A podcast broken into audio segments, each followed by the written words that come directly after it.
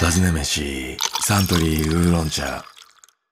アーティストの田中さんから依頼があった魅惑的な甘さが忘れられないおまんじゅうを探しています。僕にはたまにどうしても食べたくなるおまんじゅうがあります。このおまんじゅうと出会ったのは小学校低学年の頃、お盆に長崎の祖母の家に行った時、よく車で20分ほど離れた公園に連れて行ってもらったのですが、帰り道に寄るのは決まっておまんじゅう屋さんでした。時代劇でよく見る峠の茶屋みたいな雰囲気の小さなお店で、店頭の蒸し器からは黙々と白い湯気が立っていたのを覚えています。そこのおまんじゅうは手のひらに収まる可愛らしいサイズ。熊かパンダのおしゃれな焼き印が押されていました。ホクホクに蒸し上げられていく赤ちゃんの肌のようにしっとりふかふかな皮とシルクみたいに滑らかなあんこ。特に僕を虜にしたのはほのぼのとした優しい甘さで頬張るたびにどうしようもなく胸が高鳴るのを感じました。どうもお世話様でした。10年近く経った今でも僕を魅了してやまないのかたまにあの長崎での記憶がパッと蘇り舌の裏がじわっと熱くなることがあります。あれから数年して祖母が引っ越してしまい手がかりがなくなってしまいましたどんな些細な情報もお待ちしています。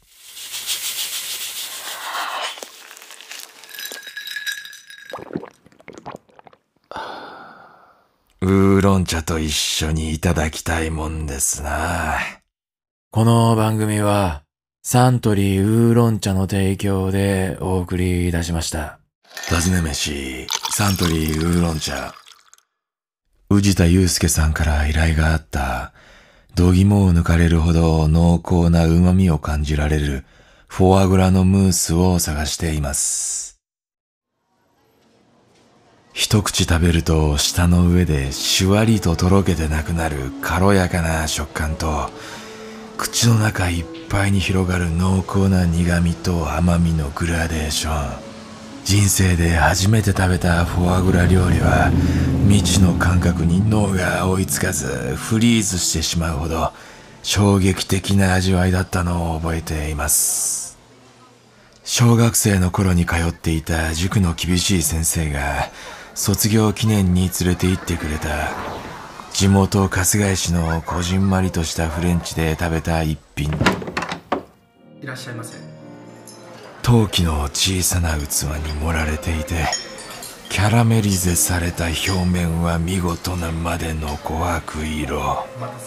ぬらぬらと輝く砂糖の膜をパリッと破るとくるみ色のふんわりとしたムースが顔を覗かせる。これってデザートじゃないの？と思い恐る恐る口に運ぶとミルキーな油の甘みとレバーの苦み小さいのでしっかりと味わう前に一瞬でなくなってしまったのですがえも言われぬ満足感が押し寄せてきた記憶があります。その数年後に先生は亡くなってしまいお店の手がかりはほとんどありません。大人になってからでも特別な日にフレンチを食べる機会があると、この記憶が蘇ってきます。どんな些細な情報でもお寄せください。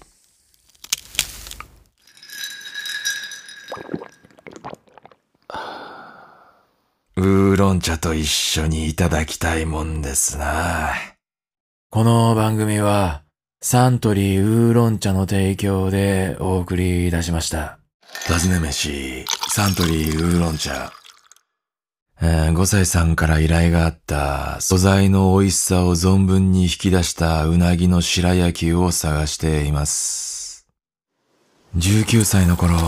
自転車で日本一周をしていた時に出会ったこのうなぎの白焼き。福福岡と熊本の県境あたりでしょうか。川沿いに立つビルに入った風格のあるうなぎ屋で、えー、お世話になっていた方が地元の人気店として連れて行ってくれました。いらっしゃいませ。かば焼きやうな重ではなく白焼き。うん、当時はまだ若く、うなぎを白焼きで食べるという文化に触れてこなかった私はどんな味か想像できず一瞬戸惑った思い出があります。お待たせいたしました。こんがりと焦げ目がつき浮き出た油がテラテラと輝いていました。一口食べると表面はサクッと中はホクホク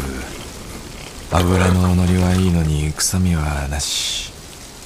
柔らかな身は口の中で糸がほどけるようにほろほろと崩れて濃厚なうなぎのうまみを下に残し喉の奥に流れていく。思い出補正などで美味しく感じることもありますがそれをぶち抜いてうまいと思える経験は初めてだったのかもしれません。その後も数々の名店と呼ばれるお店を食べ歩きましたが、あの時に覚えた感動には到底及びません。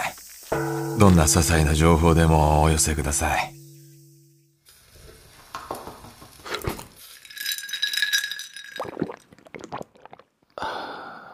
ウーロン茶と一緒にいただきたいもんですな。この番組はサントリーウーロン茶の提供でお送りいたしました。尋ね飯、サントリーウーロン茶。佐藤ねじさんから依頼があった、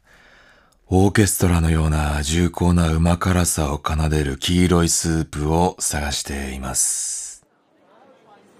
これは仕事で上海に行った時に、新世界というビルの近くにあるレストランで出会いました。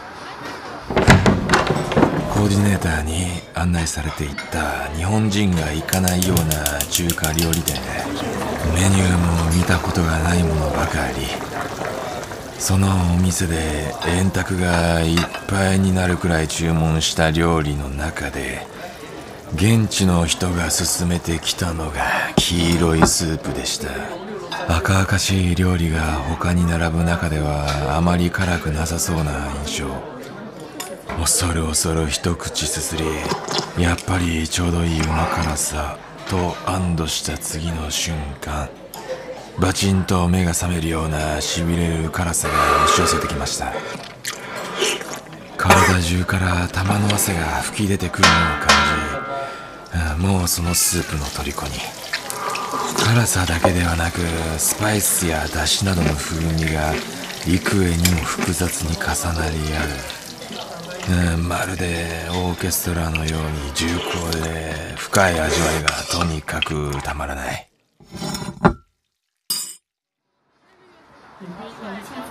現地で食べる中華料理は日本のものとは大違い。他で同じ料理を見かけたことはなくいくらネットで調べても手がかり一つ出てきません。うんもしまた食べられるものなら食べてみたいと思っていますどんな些細な情報でもお寄せください。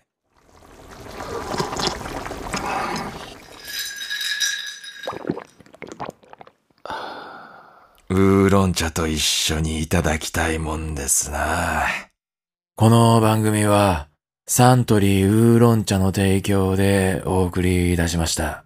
尋ね飯、サントリーウーロン茶。クイズノックのこうちゃんから依頼があったお袋の味のルーツとなったゴーヤチャンプルーを探しています。お袋の味と聞いて僕が最初に想像するのはゴーヤチャンプルー。おかえり。とは言っても自分は群馬出身なんです。シャキシャキとした食感が残ったままのゴーヤと、しっかりと出汁が染みた豆腐、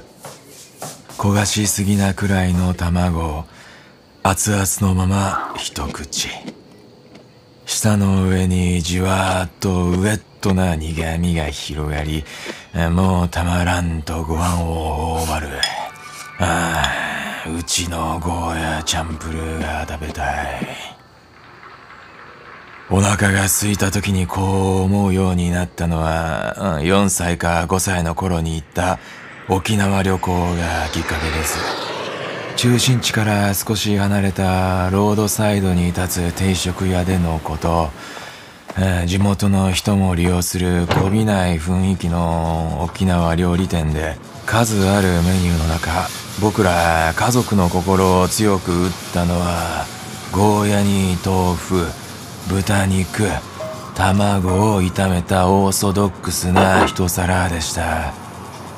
あまりの美味しさに母親は家でもよく作るようになり気づけば家族の味に。そのお店はどの番組かは忘れてしまいましたが数年前に一度街歩き番組で取り上げられているのを見たきりで情報はほとんどありません。どんな些細な情報でもお待ちしています。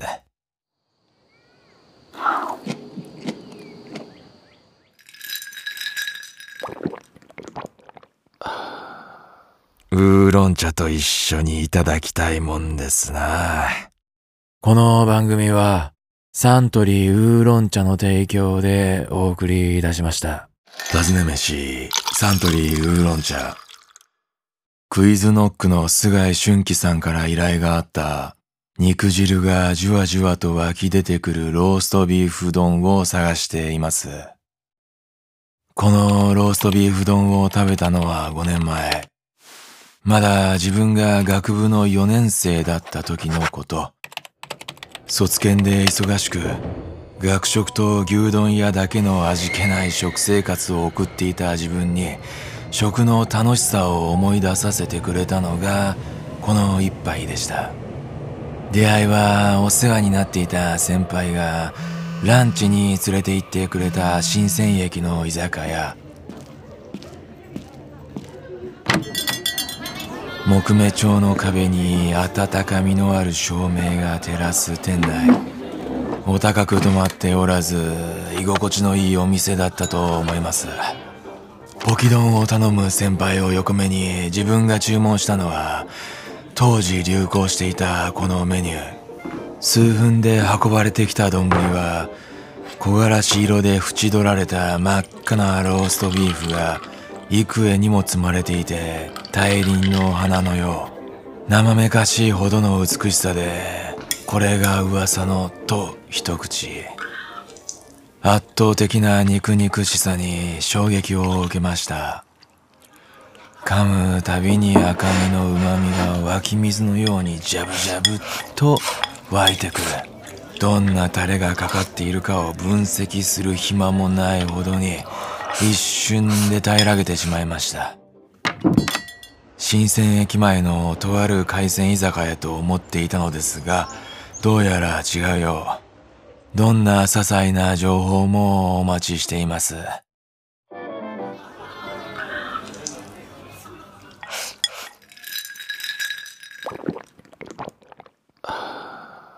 ウーロン茶と一緒にいただきたいもんですな。この番組はサントリーウーロン茶の提供でお送りいたしました。尋ね飯、サントリーウーロン茶。栗林和明さんから依頼があった口の中が幸福感で溢れ返る醤油ラーメンを探しています。このラーメンを食べたのは大学の友人と行った旅行でのこと。当初初島に行く予定が台風のため会えなく断念。仕方なく軽いノリで台風から逃げる旅を決行し東へ北へと食べ歩く中福島の片田舎にある食堂でこのラーメンと出会いました。民家のような建物の座敷に通され出されたのはチャーシューとメンマ。ナルトが乗っただけの超絶シンプルな一杯。しかし透き通った黄金色のスープにキラキラと輝く油が浮き程よく縮れた中太麺が入ったとても美しいビジュアル。スープをズズズっと飲むと口の中いっぱいに広がるのはあっさりしているのに重層的な旨味とコク。麺は弾力がありもっちりプルプル、気づくと一心不乱にすすっていました。あまりにも美味しくてもう一杯注文しようとしました。が入り口には長蛇の列ができていたので諦めることに。確か2階建てのなんとか食堂という名前だったのですが調べても見つかりません。どんな些細な情報でもお寄せください。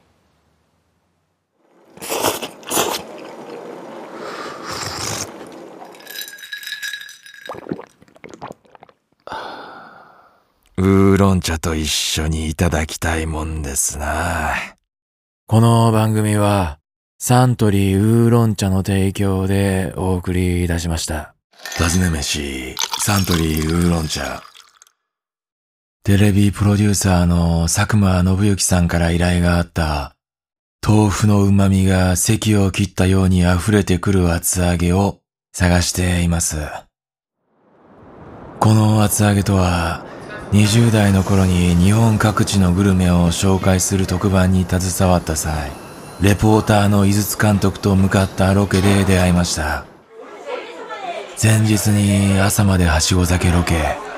僕も監督もフラフラになりながら撮影に向かったのは、今となってはいい思い出です。京都か滋賀だったか、田舎にある古民家風のお店でおばあちゃんがいろりで丁寧に焼き上げてくれたのがその厚揚げでした。いらっしゃいませ。きつね色にこんがりと焼き目がついていて薬味などはなく醤油だけでいただくという超絶シンプルな一品。サクッとした表面に熱々でとろっとした中身かじりつくと豆腐の旨味が咳を切ったようにドバドバと溢れてきました。鼻を抜けていく炭火の香ばしい匂いがますます食欲をそそり、一口運ぶごとに体全体を温めてくれる。あまりの美味しさに二日酔いで不機嫌だった井筒監督もケロッと上機嫌に。ありがとうございました。厚揚げであんなに感動したのは初めてで、その後も何度か家で再現しようとしましたが、何か物足りません。どんな些細な情報でもお待ちしております。